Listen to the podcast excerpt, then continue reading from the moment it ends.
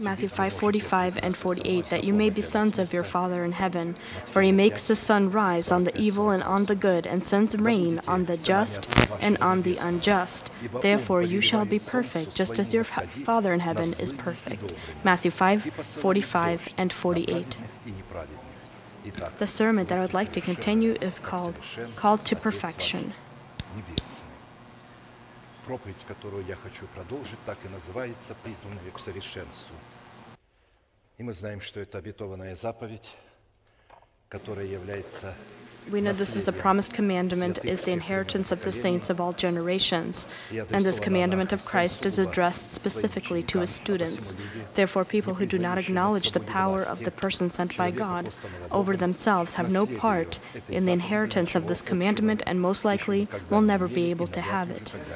Relevant to fulfilling this required commandment, we stop to study the purpose of the righteousness of God in the heart of a man. Specifically, the goals of the righteousness of God abiding within our heart are called to pursue, and, and in part we've been studying the purpose of the righteousness of God within our heart, received by us in the two broken tablets, where we die by the law for the law, to live for the one that died and resurrected, and by doing so receive confirmation of our salvation in the new tablets of the covenant, in the format of the law of the Spirit of life, so that we provide God a basis to give us the promise to be heirs of peace not by the past law, but by the righteousness of faith, like He gave it to Abraham and his seed. For the promise that he would be the heir of the world was not to Abraham or to his seed through the law, but through the righteousness of faith. Romans 4:13. We note that the righteousness of faith is determined by the obedience of our faith to the faith of God which is presented in the preached word of God sent and the person who is the Father from God to us. God's faith is information that comes from God's spoken word, but only the word that is anointed by the Holy Spirit. And this word can only be coming from a person that is cloaked into God's authority and God's power.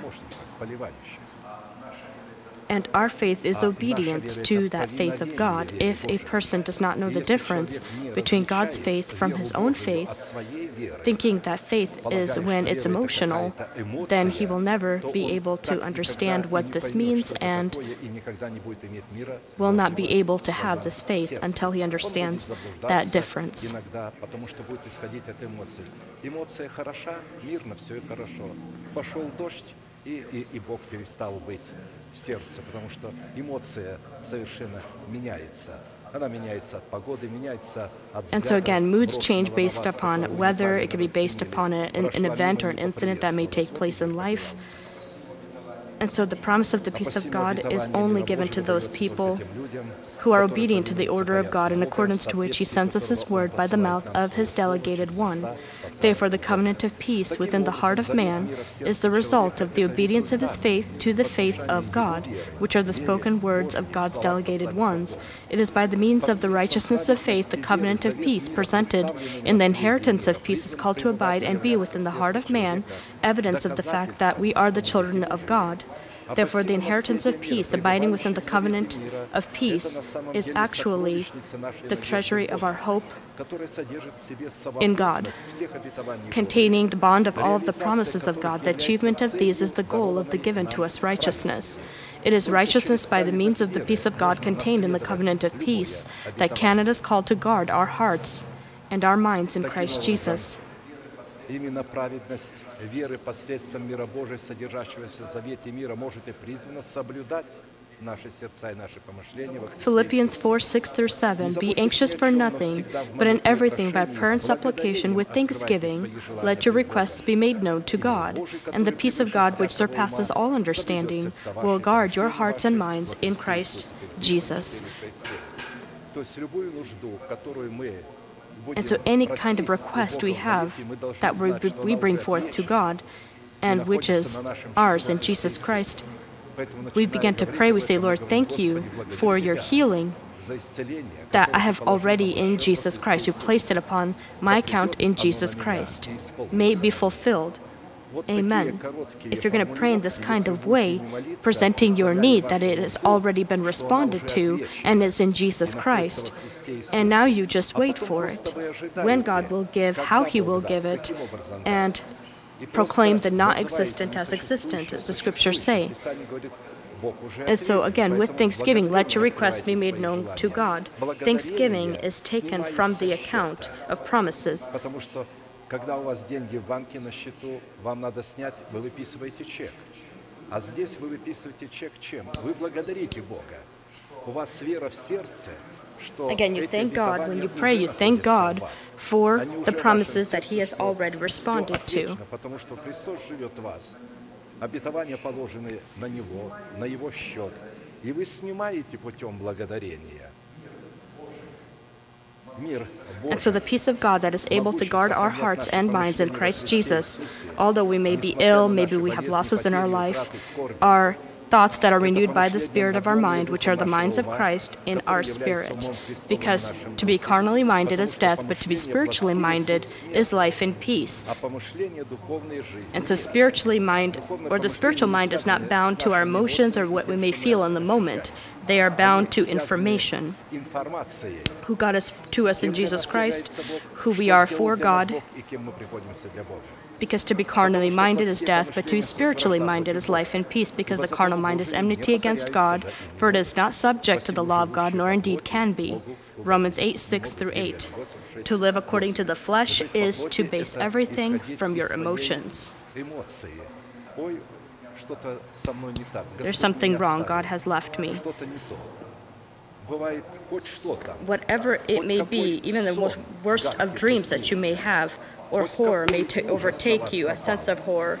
You have information and you resist this uh, negativity. You state who God is to you, what He's done for you, and who you are to God. You present this information before these horrors because there will be horrors. You will dream terrible things. In your life, you'll have things happening that as if there is no peace of God and as if Satan just functions around you. But the peace of God, again, is not information, uh, is not uh, emotions, but information that you receive. And when you present this truth before your emotions, it will thrust out this horror and fear that may be within your heart. And again, for all of this to happen and for this to be able to uh, come to pass in your life as you, as, you, as you apply it, you need to stand in the faith so, according to the given place, we conclude that people that refuse the condition where the truth of the preached word and the power of the Holy Spirit renews their mind by the spirit of their mind have no part to the peace of God and not, are not able to have it. And consequently, such people have no part and cannot have any part to the sons of peace either, who by the means of the peace of God will inherit the eternal salvation that is in the kingdom of heaven. And so again, it's not just senses.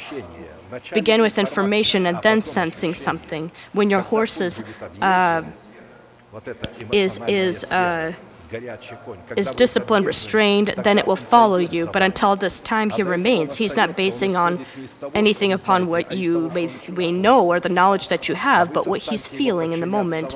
So that he, again, not base anything upon what he feels, but upon the knowledge that you have because you will direct him where he needs to go we need to apprehend well that only collaborating our spirit with our renewed mind that is within Christ Jesus are we called to enthrone the resurrection of Christ in our body and clothe our body into the resurrection of Christ.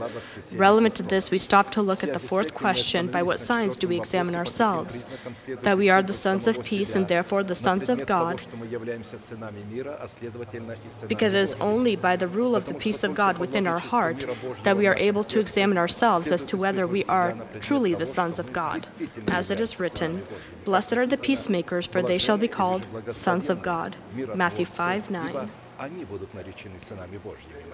We note that if a person has not died for his nation, for the house of his father, and for his fleshly life, by the cross of the Lord Jesus Christ, then his justification that he received in salvation by faith in Christ Jesus, in the format of a guarantee, this justification will never turn into the quality and format of righteousness where he would receive the ability to be clothed into the inheritance of the peace of God in order to bear within our righteousness the fruits of peace, which is why the crown of righteousness of such people will be taken from them, giving them the right to the promise of peace, in which they were able to be called the sons of God.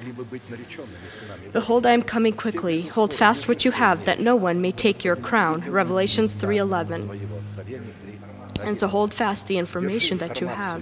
Hold fast the information you have, that no one may take you take your crown. That no one take this information.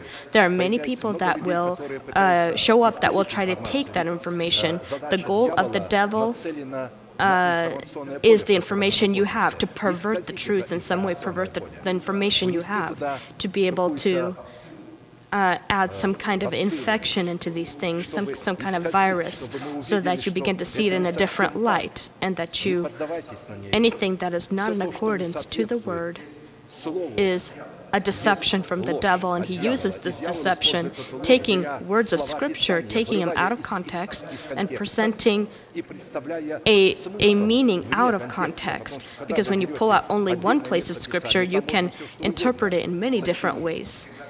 But always tell this person, show me two or three places of scripture to confirm the truth that you're stating.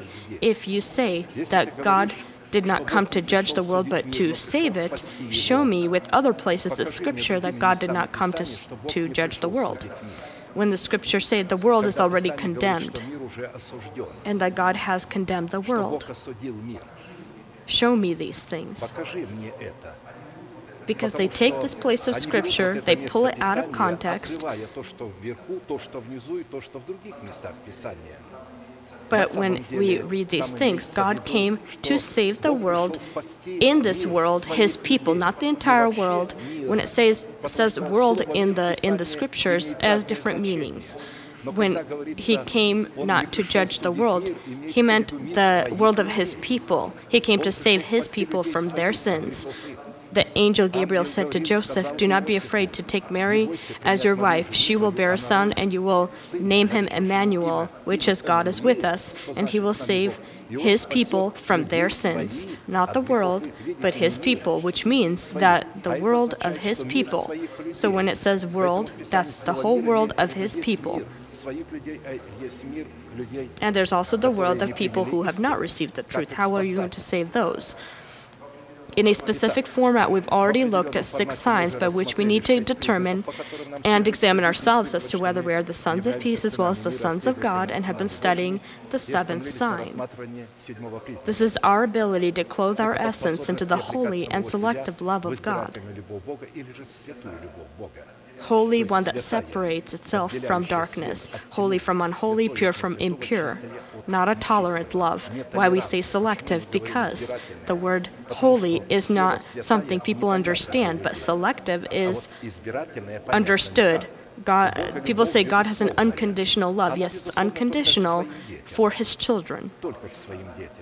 But in, in, in all, it is selective. And so that's why he foreknew and predestined. Many are called, but few are chosen. Jesus uh, st- stated these words. But above all these things, put on love, which is the bond of perfection, and let the peace of God rule in your hearts. And when it says put on love, this is the uh, love of God, agape. And let the peace of God rule in your hearts, to which also you were called in one body, and be thankful. Colossians 3 14, 15. We've noted that the selective love of God is presented by the Holy Spirit in Scripture in seven unearthly qualities by the preached word of the apostles and prophets. Virtue, knowledge, self control, perseverance, godliness, brotherly love, and love. 2 Peter 2 1 2 through 8. In a specific format from the seven qualities that together identify within our heart the goodness of God in the perfection of His selective love, we have already looked at five qualities, therefore, we'll immediately look at the sixth and this is brotherly love. The selective love of God is brotherly love or brotherly kindness, allows us to pass from the state of death to the state of eternal life. We know we passed from death to life. because we love the brethren. He who does not love his brother abides in death. Whoever hates his brother is a murderer, and you know that no murderer has eternal life abiding in him. By this we know love, because he laid down his life for us, and we also ought to lay down our lives for the brethren. But whoever has this world's goods and sees his brother in need and shuts up his heart from him, how does the love of God abide in him? My little children, let us not love in word or in tongue, but in deed and in truth. 1 John 3:14 through 18. Дети мои, станем любить не словом или языком, но делом и истиною. Первое послание Иоанна 3, 14. when a person is born from God, he is faced with a choice either to enter the state of death and become dead to God and useless for any good work, or enter into the state of eternal life that until now he has not been familiar with and became then useful for all good work and demonstration of brotherly love.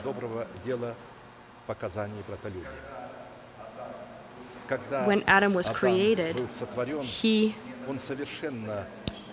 was not in the state of eternal life. He was in this he was in the state of, of the flesh, but not spirituality.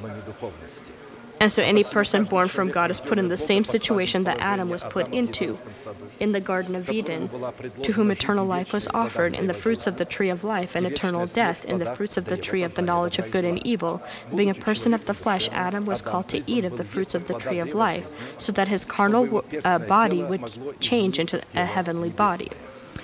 In other words, in order to be born from God by the resurrection of Christ and doing so become a carrier of the light of life of a different form, it is necessary by the means of demonstrating brotherly love in your faith to obtain a specific state that would be able to become an atmosphere for the fortress of God.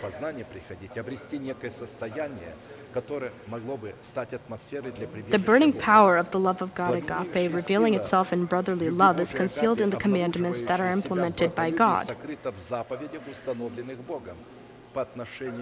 As it is written, John 14, 15 through 17, if you love me, keep my commandments. And I, again, love is not emotions, it's a fulfillment of God's commandments that will lead the emotions and feelings.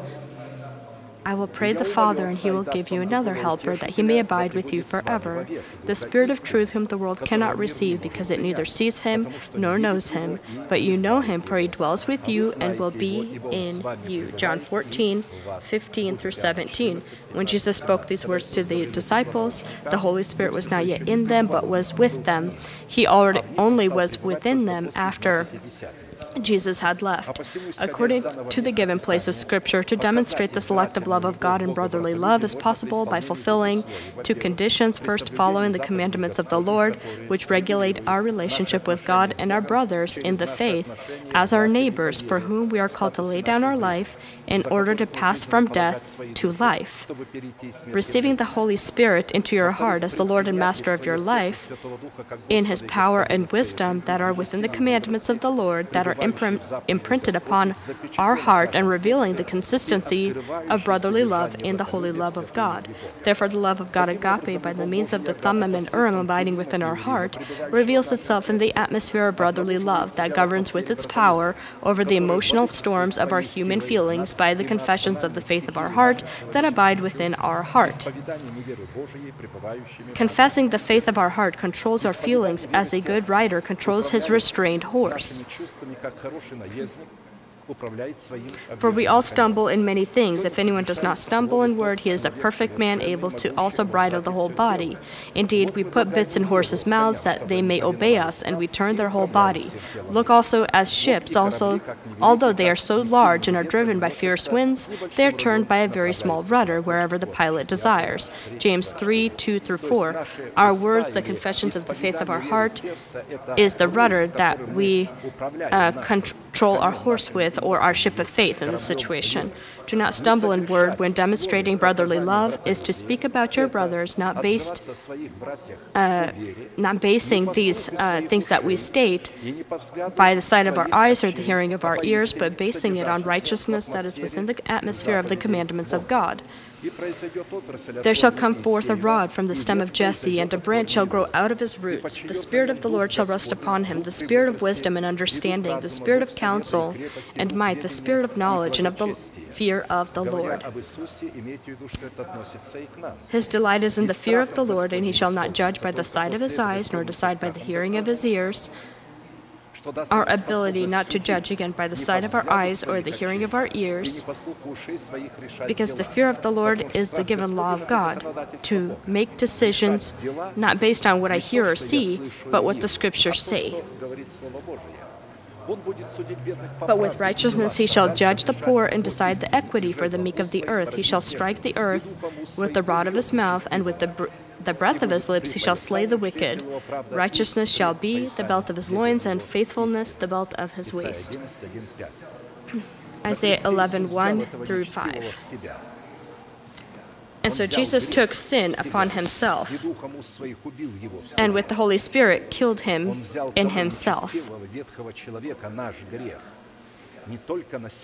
He again did not just take it upon himself, but inside of himself, and killed this wicked one. According to this prophetic word, brotherly love consists of defending your brothers from slander spoken by the wicked and lawless that are pr- present or exist among the saints. Relevant to this, again, in every church there are many of them, many called but few are chosen. Relevant to this, it is necessary for us to answer four classical questions. By what signs do we determine that a person is our brother for whom we are called to lay down our life so that we can demonstrate in our faith brotherly love? чтобы показать в своей вере братолюбие. Second, what purpose is the selective love of God called to fulfill in our brotherly love for one another? Third, what conditions do we need to fulfill in order to demonstrate within our faith the selective love of God and brotherly love? By what results do we examine ourselves that we have brotherly love for one another within the selective love of God? Not, it's not talking about brothers in the flesh and blood, but brothers, as uh, let brotherly love continue, Hebrews 13.1. We've noted that in the time of the law of Moses, as well as our time, which belongs to the law of grace, not all who call themselves brothers amongst the holy nation are, according to Scripture, the seed of God. A brother is the seed of God.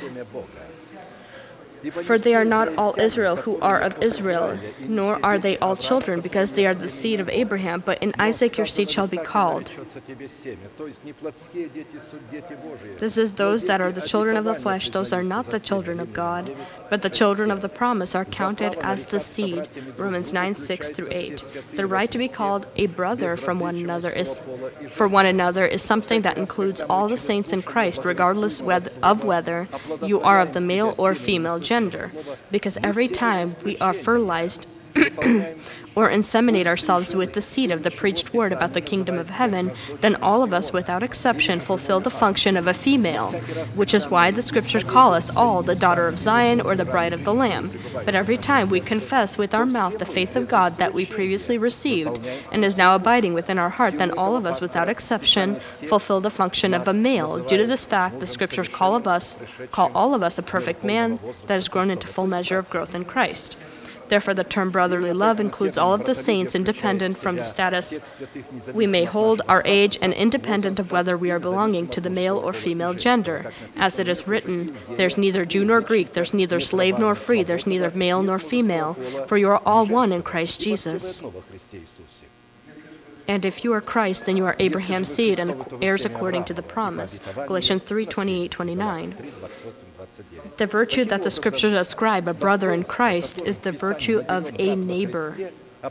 When the scriptures speak of brotherly love, then it is referring to a love that we are called to demonstrate for our brother as our neighbor. Therefore, we needed to provide a comprehensive identification of who is able to be called and who is able to be our brother in Christ Jesus as our neighbor. But first, I wanted to remind us that only the only way to inherit everything that God has done for us, so that we can lead, He can lead us into the unsearchable inheritance of Christ, is to demonstrate brotherly love in your faith. Considering that brotherly love becomes occupied or or occupies its right and obtains its legal status and its legitimacy when we comprehend the fact that we are the, in the status of spiritual infancy, that is attracted to various winds of doctrine, by cunning craftiness of deception of men, and we make the decision to leave this state of infancy. First, to leave the state of infancy is to acknowledge over yourself the authority of one person, that is cloaked into the responsibility of a father from God, and by the means of a revelation in your heart, refuse the expanse of the internet, as well as all evangelical events that are not under the authority of this person. To leave the state of infancy is by being instructed in the faith, leave and reject your nation, the house of your father, and your corrupt desires of the soul that are cloaked into, into the garments of personal good work. Third, to leave the state of infancy is by being instructed in the faith in print upon the tablets of your heart that is cleansed from dead works, the truth of the elementary teaching of Christ. Fourth, to leave the state of infancy is by being instructed in the faith, accept the Holy Spirit into your heart as the Lord and Master of your life.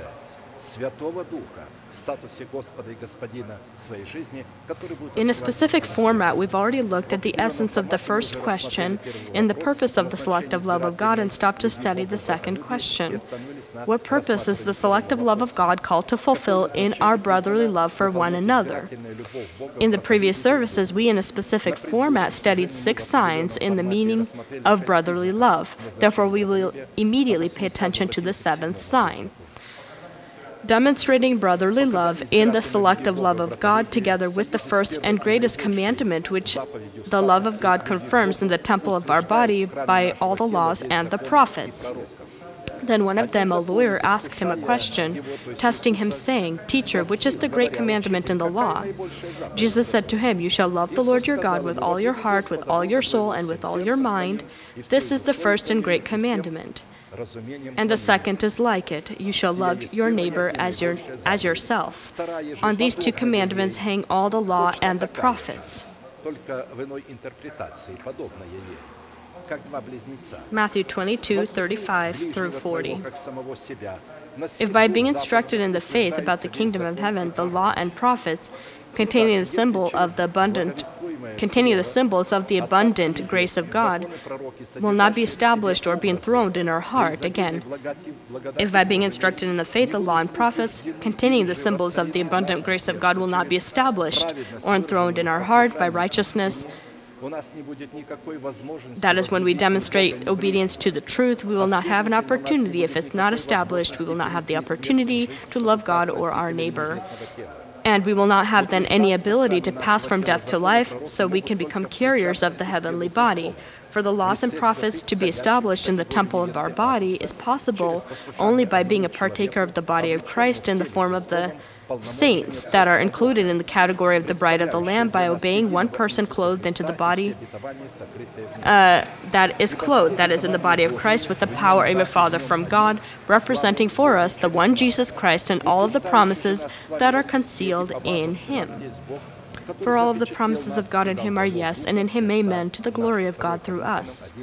Now he who has established us with you in Christ and has anointed us in God, who also uh, sealed us and given us the Spirit in our hearts as a guarantee. 2 Corinthians 1:20 through 22. In order to confirm the order the fun- that functions within the body of Christ by the one Jesus Christ, and as a result, by the one person in the Church of Saints, representing a Father from God, we will turn to the next place of Scripture. Romans 5:17 through 21 For if by one man's offenses death reigned through the one much more those who receive abundance of grace and of the gifts of righteousness will reign in life through the one Jesus Christ. Therefore as through one man's offenses judgment came to all men resulting in condemnation even so through the through one man's righteous act the free gift came to all men resulting in justification of life. For as by one man's disobedience many were made sinners so also by one man's obedience many will, will be made righteous. Moreover, the law entered that the offense might abound. But where sin abounded, grace abounded much more. So that as sin reigned in death, even so grace might reign through righteousness to eternal life through Jesus Christ our Lord. Romans 5 17 through 21. And so grace uh, reigns through righteousness when we turn justification uh, as uh, an investment, then by this righteousness, grace is enthroned in our heart, or Jesus is enthroned in our heart, or the Holy Spirit enters as the Lord and Master of our life. And so the phrase, on these two commandments hang all the laws and the prophets, indicates the fact that not one of the commandments can be fulfilled by us if it is not based upon the love of God and the love of your neighbor and the demonstration of your faith in brotherly love. And this is not all, not one of the previous promises, the precious promises that are contained in the treasury of the unsearchable inheritance of Christ, is able to be accomplished if we refuse to demonstrate in our faith brotherly love. And this means that the phrase, on these two commandments hang all the laws and the prophets, tells us that if the true atmosphere of brotherly love will be absent in us, we will lose our salvation as we will not be able to pass from death to life. And furthermore, we will lose our true calling, consisting in adopting our body by the redemption of Christ, since we will not have brotherly love, which is a tool called to destroy the stronghold of death in our body, so that in its place we can erect the stronghold of life. The grace of God is called to be ample and rule within our body by the means of mutually bonded brotherly love, which are considered the acts of righteousness. Therefore, the signific- significance of brotherly love called to demonstrate itself in mutual bonds that are placed by God as the chief cornerstone of our salvation. And so the measure of, of the greatest calling that is from God will literally depend on the level of our obedience to brotherly love, to the truth and in brotherly love. Brethren, I do not count myself, I have myself to have apprehended, but one thing I do, forgetting those things which are behind and reaching forward to those things that are ahead. I press toward the goal for the prize of the upward call of God in Christ Jesus. Philippians 3 13, 14. What conditions do we need to fulfill in order to demonstrate in our faith the virtue of brotherly love?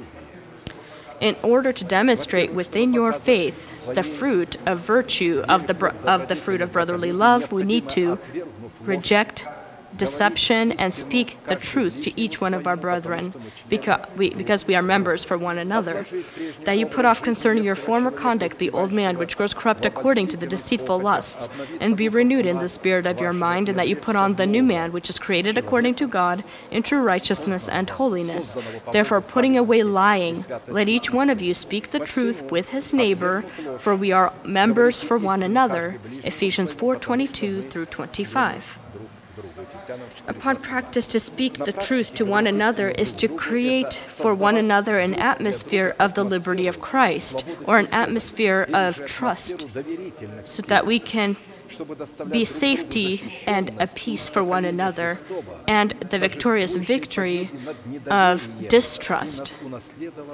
Have victorious victories over distrust this will be a work of art in, in the church when it will finally get rid of suspicion,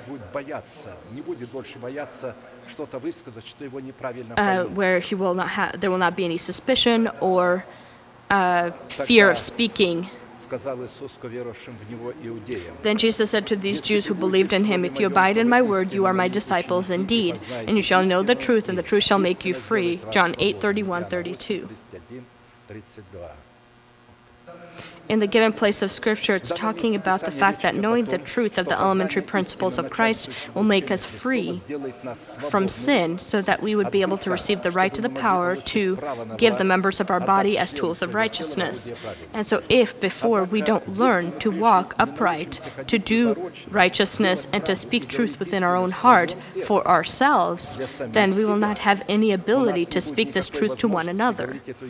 Psalm of David Lord, who may abide in your tabernacle? Who may dwell in your holy hill? He who walks uprightly and works righteousness and speaks the truth in his heart.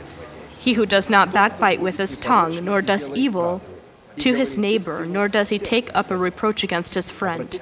He for himself speaks the truth in his heart.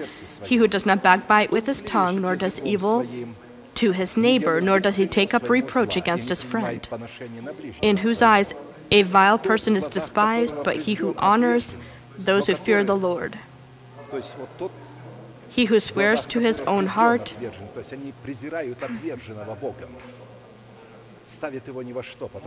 and so when it says here, his, uh, in whose eyes a veiled person is despised, and so he despises again a person that God has rejected in this situation. But he who honors those who fear the Lord, he who swears to his own heart and does not change, he who does put does not put out his money at usury, nor does he take a bribe against the innocent.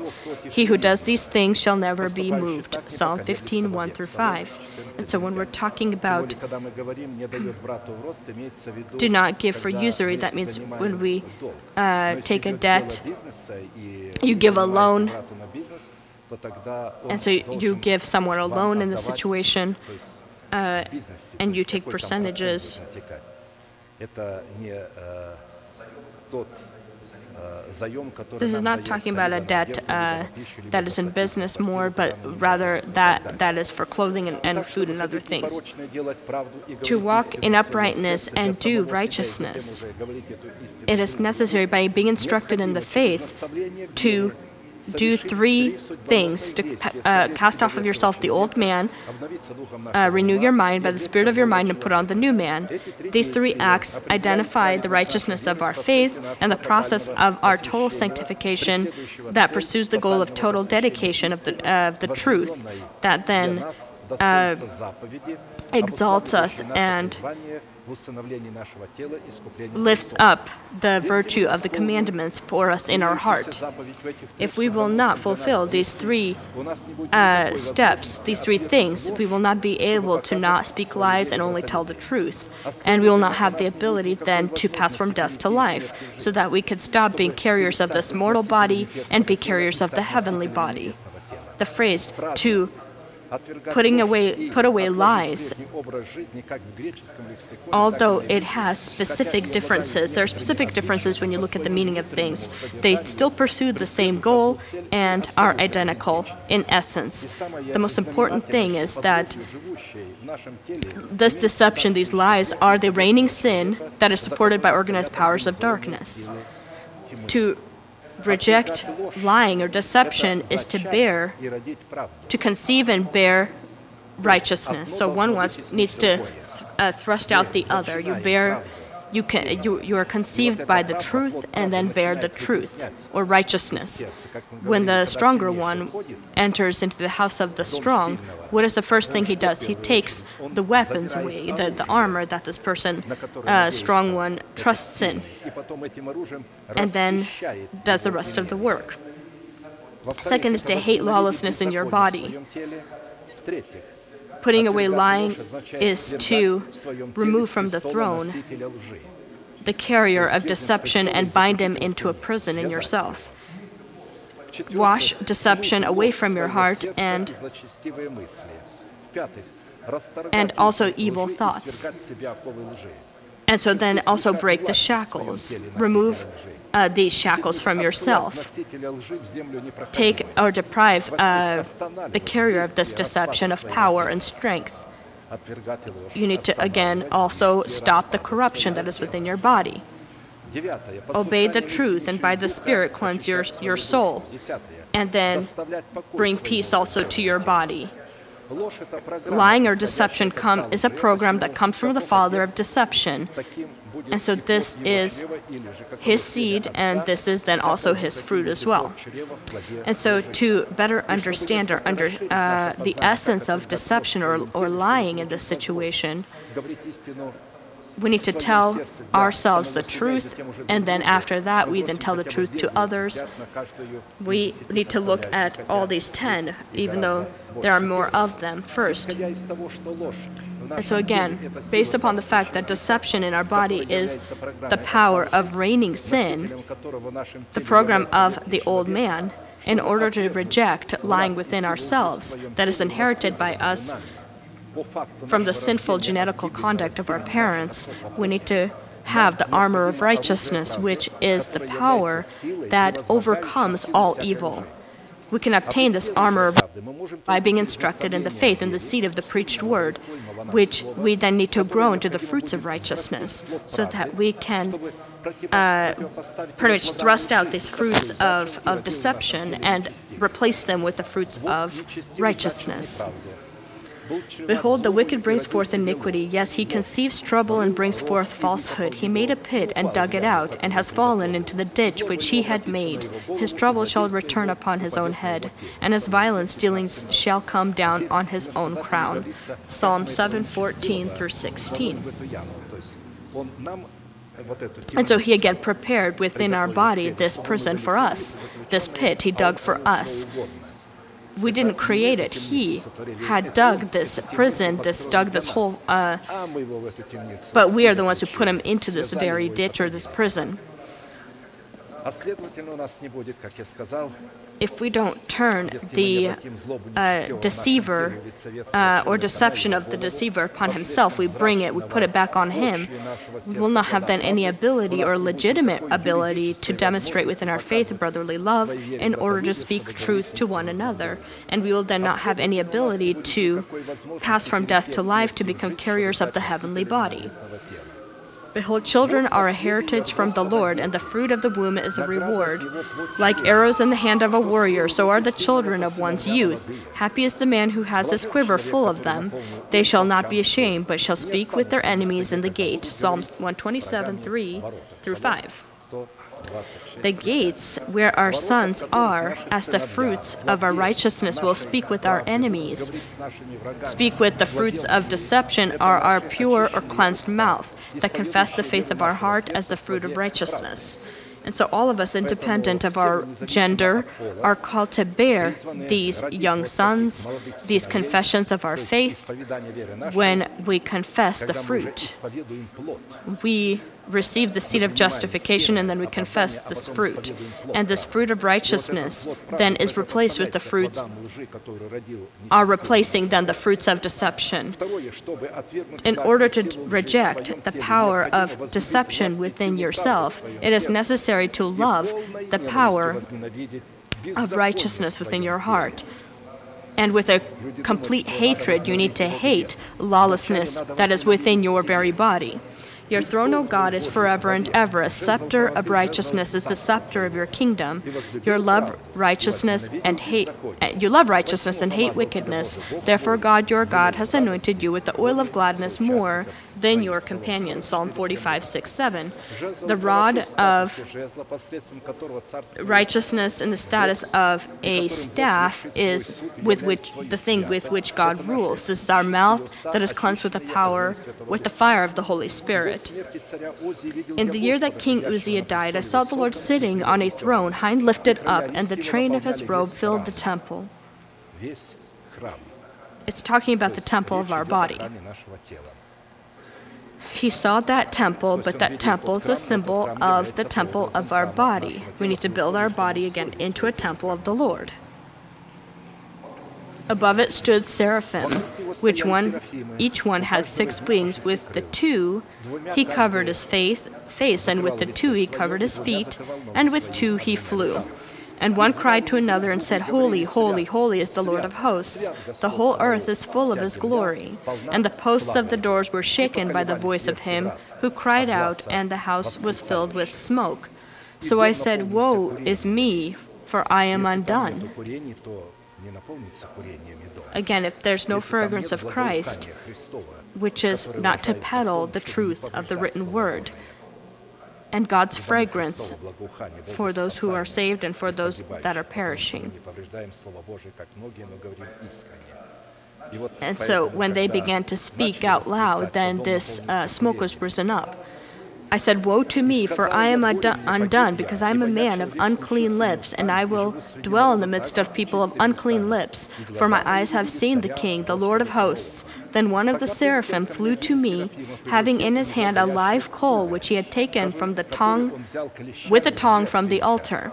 And he touched my mouth with it and said, Behold, this has touched your lips. Your iniquity is taken away, and your sign and this is that your sin is purged.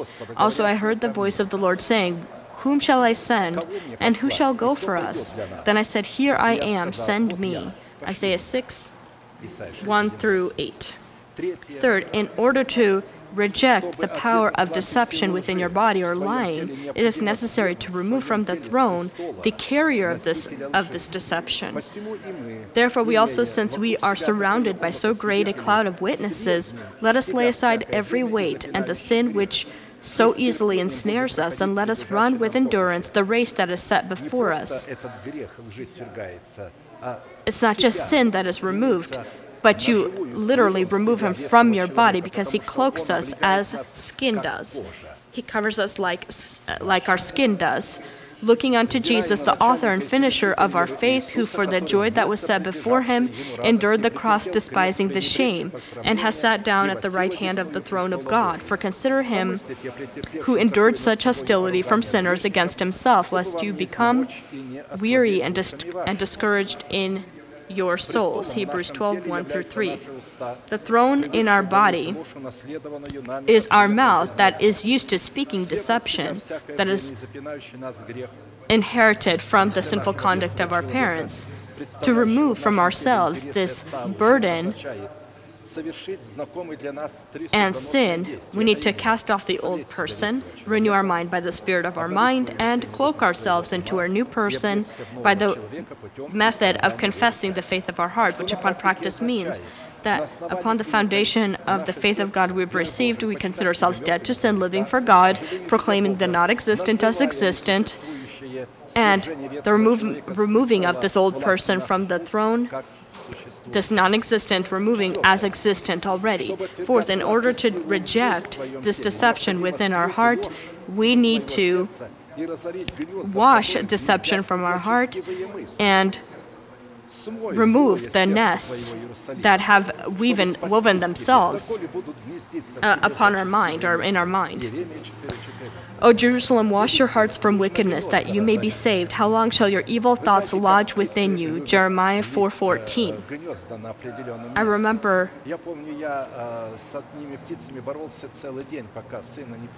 I had fought once with birds for a whole day until I asked my son to bring a big bird comes in and keeps wanting to weave its own nest there. And as soon as I come, uh, I keep uh, uh, destroying the nest, keep throwing it out. It's starting to try, it's starting to weave it, every 10 to 15 minutes. It continually tried to recreate a nest. I keep trying to get it away from that from where it ne didn't need to be. And so then my son brought one of those little tools that shimmers from both directions that. Uh, uh, that that the birds apparently don't like, and so they these birds, uh, uh, two birds, were sitting for a while, uh, almost for another whole day, and actually watched these uh, reflective uh, this reflective item uh, so that uh, so that they and they no longer wanted to weave their nest there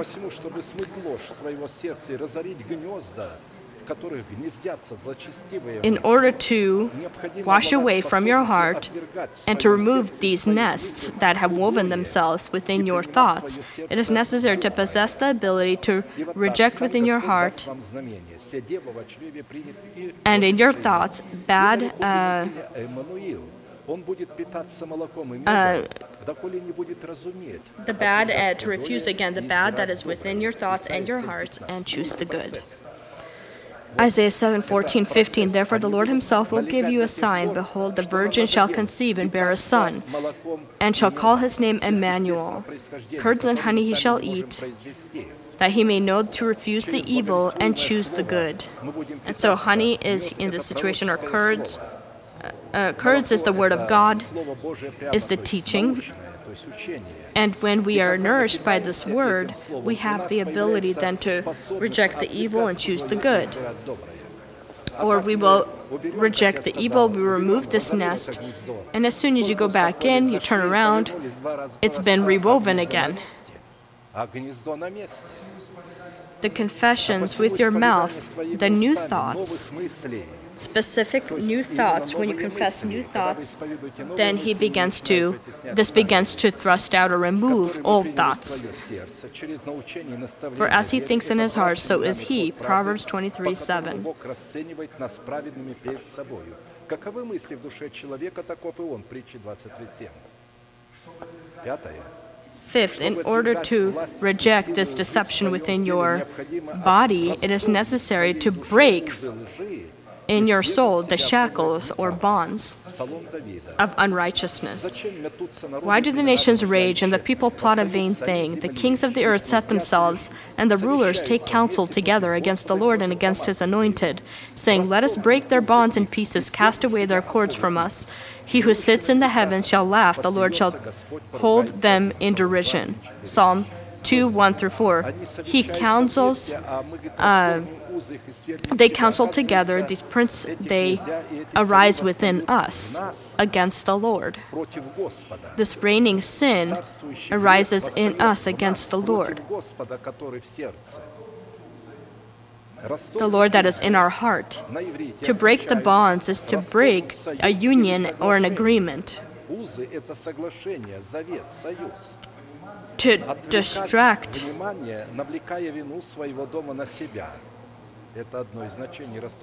uh, distract or uh, the attention of or to bring upon bring the guilt or take the guilt of a household upon yourself. Remove something from the wellspring where it's being nourished. Remove uh, from yourself the thoughts of evil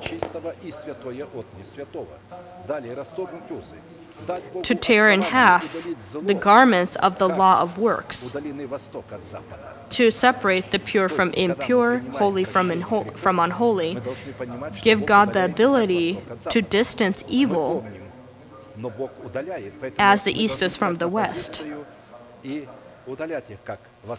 Pull out by the root the inheritance uh, that we, the, the genetical inheritance that we have. Сделай то же, что делаешь ты для себя. Ты забываешь, изглаживаешь грех, изглаживай и в моей памяти. И когда человек приходит даже на второй, на третий день и говорит, вот помните, я говорил, но еще там что-то. And so when people confess to me, I always pray to the Lord and say, Lord, do in me what you do for yourself. You blot out this information from your mind, throw it into hell to never be remembered. Please do that in my mind as well. And when a person comes back to me a day, two, three days later, to say something more, say, remember what I was telling you the other day, I don't always, I don't remember then what they were saying because the Lord uh, clears us out uh, in His mind as well as mine. Again, God blots out all the sins and throws them into hell. To throw, uh, uh, break the, the bonds is to remove from the throne you say, Lord, thank you that you have broken these uh, bonds, these shackles of uh, this bond, uh, genetical code that has been passed on to, to us. And the devil will come and tell you, see, you're beginning to behave like your father, like your mother. Uh, don't listen to this. Thank God that you're free from it and proclaim the non existent from existent. I'm free from this genetical line. Again, to break the bonds is to remove from the throne is to cast to the earth, cleanse, cleanse the earth, throw out from the boundaries anything that is unclean or foreign, re, uh, reject everything that comes from the flesh. And so, six, to be able to reject deception or, or lying within your body, it is necessary to possess the ability to deprive power from the carrier of this deception, take power away from him. That, and he is, he is the one again, carrier of this deception that is within your body. Inasmuch then as the children have partaken of flesh and blood, he himself likewise shared in the same, that through death he might destroy him who had the power of death, that is, the devil, and release those who through fear of death were all their lifetime subject to bondage. Hebrews 2:14 through 15. Galatians 6:14 But God forbid that I would boast except in the cross of our Lord Jesus Christ by whom the world has been crucified to me and I to the world. Seventh in order to reject this deception or lying within your body it is necessary to possess the legitimate foundation or basis to to send all those carriers that are uh, of deception in your body as this uh, the goat they did in the Old Testament into the uh, land of the unknown or into wilderness. Aaron shall lay both his hands on the head of the live goat, confess over it all the iniquities of the children of Israel and all their transgressions concerning all their sins, putting them on the head of the goat, and shall send it away into the wilderness by the hand of a suitable man. The goat shall bear on itself all their iniquities to an un- uninhabited, uninhabited land, and he shall release the goat, goat in the wilderness. Leviticus 16 21 through 22. Leviticus 16, 15 through 20. Then he shall kill the goat of the sin offering, which is for the people, bring its blood inside the veil, do, do with that blood as he did with the blood of the bull, and sprinkle it on the mercy seat and before the mercy seat. So he shall make atonement for the holy place because of the uncleanness of the children of Israel, and because of their transgressions for all their sins. And so he shall do for the tabernacle of meeting which remains among them in the midst of their uncleanness, and he shall go out to the altar that is before the Lord, and make atonement for it, and shall take some of the blood of the bull and some of the blood of the goat, and put it on the horns of the altar all around. Then he shall sprinkle some of the blood on it with his finger seven times cleanse it, and consecrate it from the uncleanness of the children of Israel. And when he has made an end of atoning for the holy place, the tabernacle of meeting, and the altar, he shall bring the live goat. Leviticus 16, 15 through 20. And so the Lord и нас от греха, потому что если он останется на кресте, он не воскреснет из мертвых. It is written that he has justified himself in the Spirit. Jesus needed to justify himself in the Spirit. He needed to take justification and justify himself. And God then removed the sins uh, from Jesus and moved them over upon the devil. And this gave God the ability to resurrect Jesus there are people that are resistant to this truth, saying, What is this? This is the same Jesus who had taken and carried our sins. He bore our sins. He himself had bore our sins. And and this is as was the symbol of this goat for sin. And after that, after he was released into hell in order to resurrect him, he needed another goat the devil. He needed to remove the sin, move the sin from Jesus. I asked the brother and sister, "Where are your sins?" They say it's upon Christ. So where's Jesus living? They say it in my heart. I say, what about your sins? They're upon Christ. So Christ with the sins is in your heart then? Do you understand what you're saying? That the, Jesus, a sinner, is living in you, together with you? Glory to God, Christ lives in us. He is holy and resurrected. The sins are already moved over. You need to understand that. Otherwise, we will not be able to confirm our justification. The devil will continuously get to you. This is how you're able to remove this deception. Amen. Let us bend our knees and pray, and may the Lord bless us. All those who desire to resist deception, shackles of deception, lying, we will wait for you here in order to pray together with you so that the Holy Spirit would give you complete liberty and complete confidence, not just from sin, but also illness, fears, whatever need you may have. We have the promise for all of our needs, that it, we have this promise in Jesus Christ. May the Lord bless us in this worship. Amen.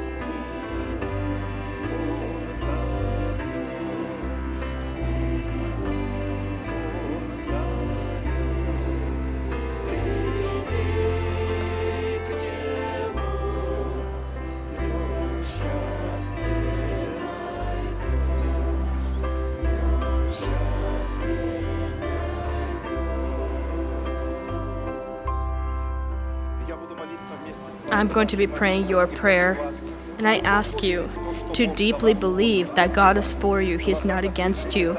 Close your eyes. This is your secret room. This is your private room. Lift your hands to God. The sign that your hands are without doubt and without wrath. Heavenly Father, in the name of Jesus Christ, I come to you. I open up my heart.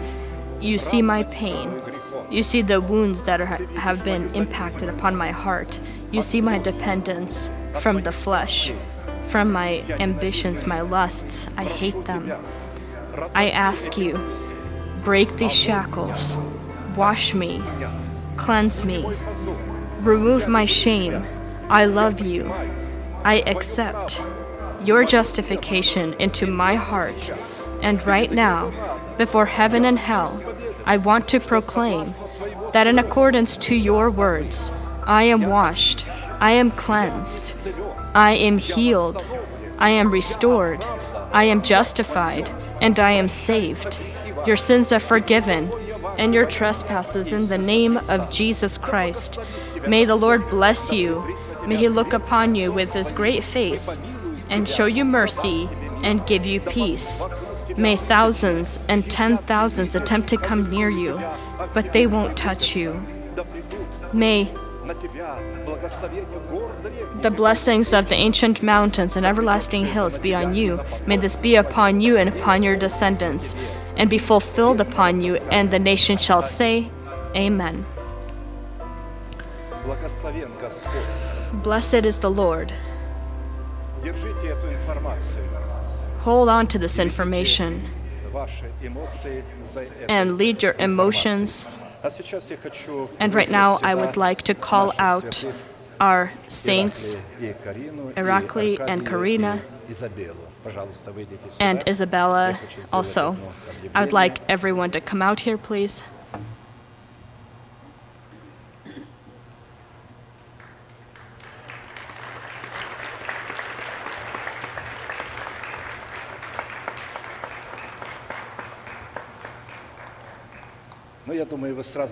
I think you probably have already guessed uh, who these are.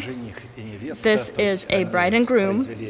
They have legitimately uh, made an agreement with one another, have promised one another, and will in the near future be husband and wife. So I ask you to, uh, when you see them together, do not be uncomfortable as they are now promised.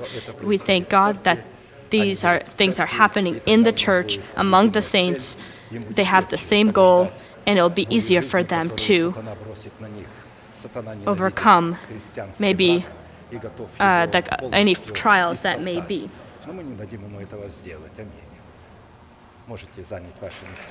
You may take your places.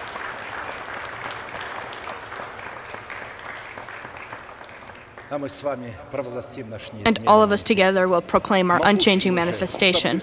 Now to him who is able to keep you from stumbling and to present you faultless before the presence of his glory with exceeding joy, to God our Savior, who alone is wise, be glory and majesty, dominion and power, both now and forever.